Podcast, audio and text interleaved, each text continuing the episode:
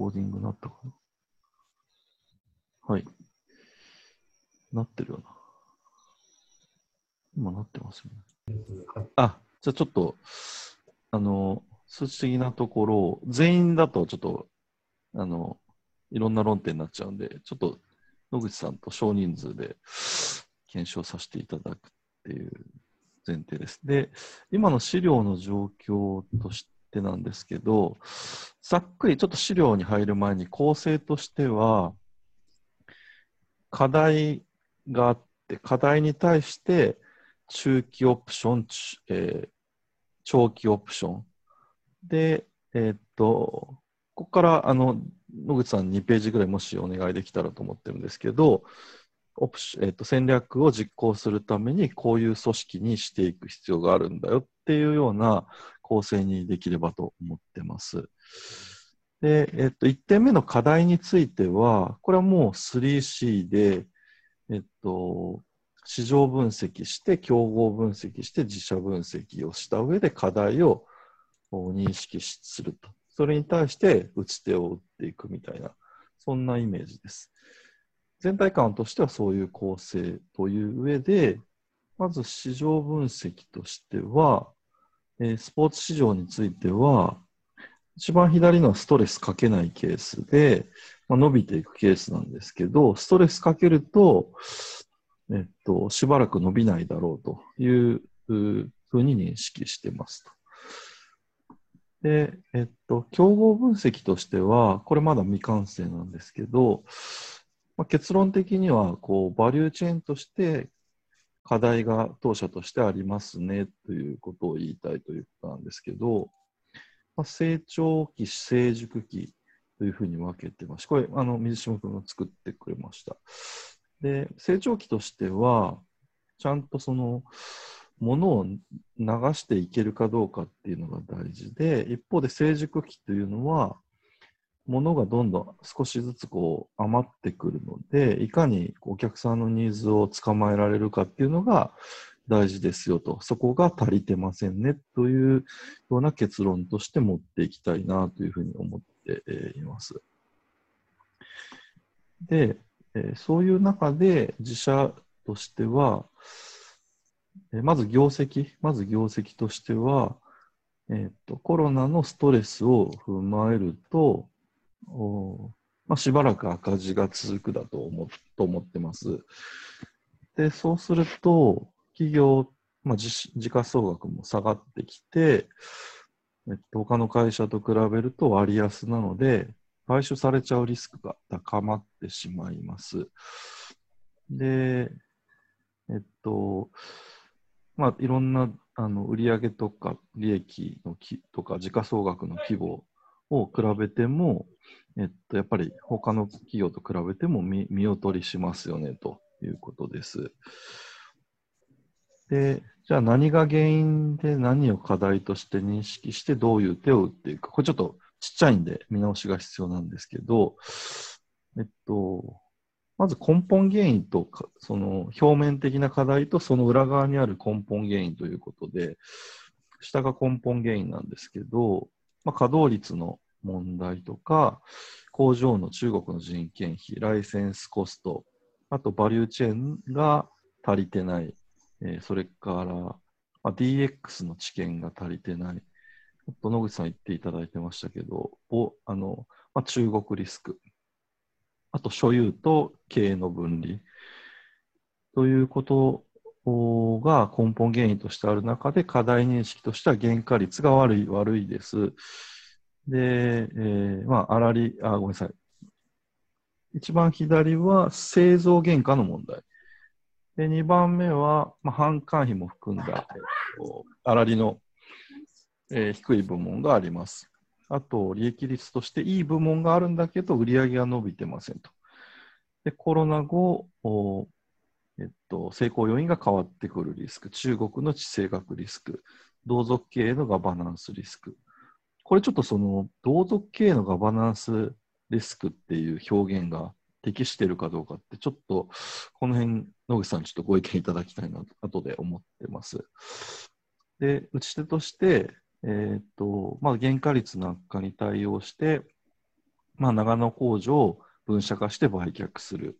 あと、テニス野球事業の粗利を上げていく。あ、粗利そうですね。で、ゴルフスキー事業の海外売上を上げていく。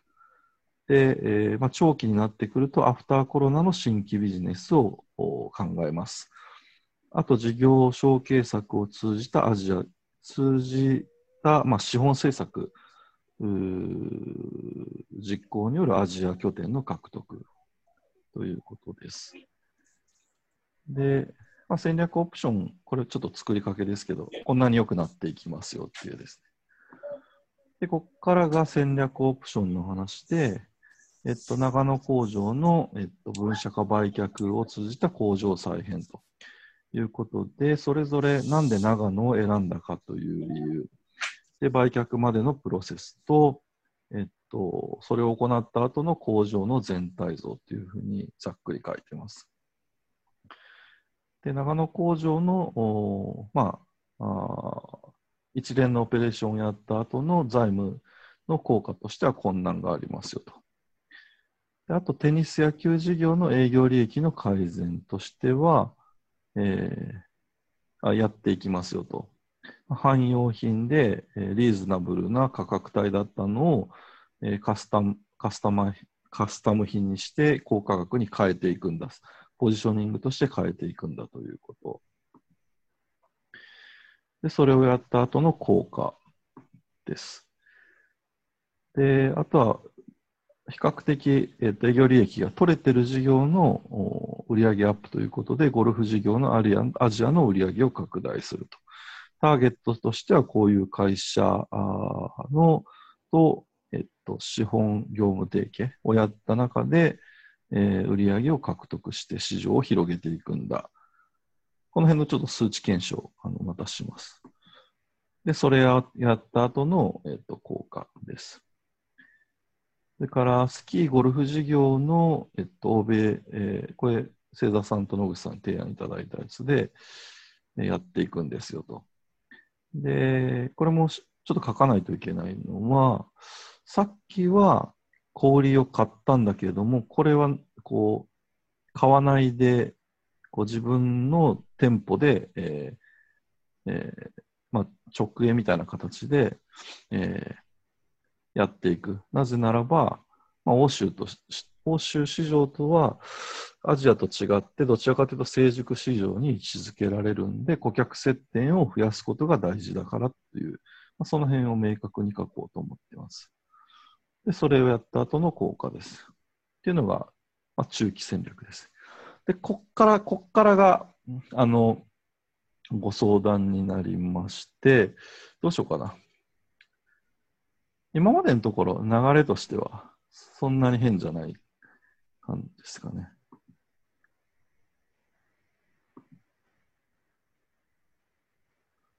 はい。あ、先に野口さんに聞こう。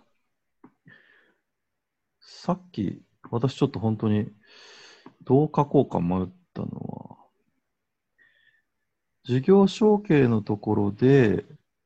その創業者一族からの脱却みたいな文脈を作ろうとしてるんですけど、ここの、その課題って別に同族系が悪いわけじゃないじゃないですか。同族系によるガバナンス低下リスクって書いたんですけど、どどどういうふうに課題認識すればいいですかね？ですよね。だから、まあ、同族の欠点っていうのは、あの、経営に携わらない所有を持った人が経営に影響しちゃうっていうことなんですよね。あの、具体的には、あの、例えば、えー、これ、水野さんとこう、水野家でしたっけ？多分ちょっとわかんないですけど、オーナー、うん、あ鈴木家ですね。うん、鈴木家の多分今、長男さんがやってるのかも、社長やってるかもしれないですけど、あじ次回、時期ですね。うん。かもしれないですけども、お姉さんとか妹さんがいますとか、あと、なんかそういう、えー、おじさんがいますとかって話。おじさんとか妹さんとかおお姉さんが経営に携わってないですと。はいはいはい。と経営にちょっとノータッチなわけですよね。うん。だから、所有者が経営にノータッチっていう状態になってくると思う。はいはい、ただ、でも実質的に経営権を持っちゃってる、議決権を持っちゃってなるほど。る。そこら辺のガバナンスのところが効くのかっていう。例えば、あのー上場の株主だと、もう配当出す、配当出すって結構プレッシャーかけてるわけですよね。はい。うんうんうんあの、いここが、あの、同族になってくるとあんまり興味ないとか、ちょっといろんな、議決権のも、例えばあと、えっ、と、3分の1握ってると合併みたいな話になった時に、うんうんあの、なんですかね、あの、企業価値を上げるための合併じゃなくって、うんその自分のこだわりとかですね、なんかそんなものが入ってきたりとかっていうのがあるのがちょっとガバナンンス。社長とか経営に携わってる方だったらいいんですけど、はいそうじゃないなってお姉さんとか妹さんとか、お父さんとかお母さんとか入っちゃうので、なるほど。出て上場下げてらっしゃるってところが、ああ、そうか。そういう意味では、僕逆か。所有と経営もしし例えば、全然知らん、経営のことを知らない人が、えっと、会社のし所有の一部を持っちゃ所有と経営が分離されてることが問題っていうことなんですか？あ、あごめんなさい。ちょっとニュアンスが違いましたね。所有と経営が一体になっちゃってるっていうのが問題でして、うんうんで、経営っていうのは、たさっき成田さんおっしゃったように、よく分かってる方だったらいいんですよ。うん。はい。議決権同士なんですけども、うん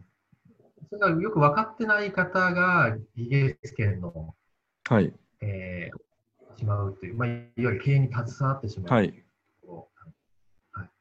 だからちょっとその辺、だから所有の経営の部分っていうのはやっぱりポイントで、で、そこの効果としてはやっぱりガバナンスっていうのが一番大きいかなと。うんうん所有と経こんがらがってきた？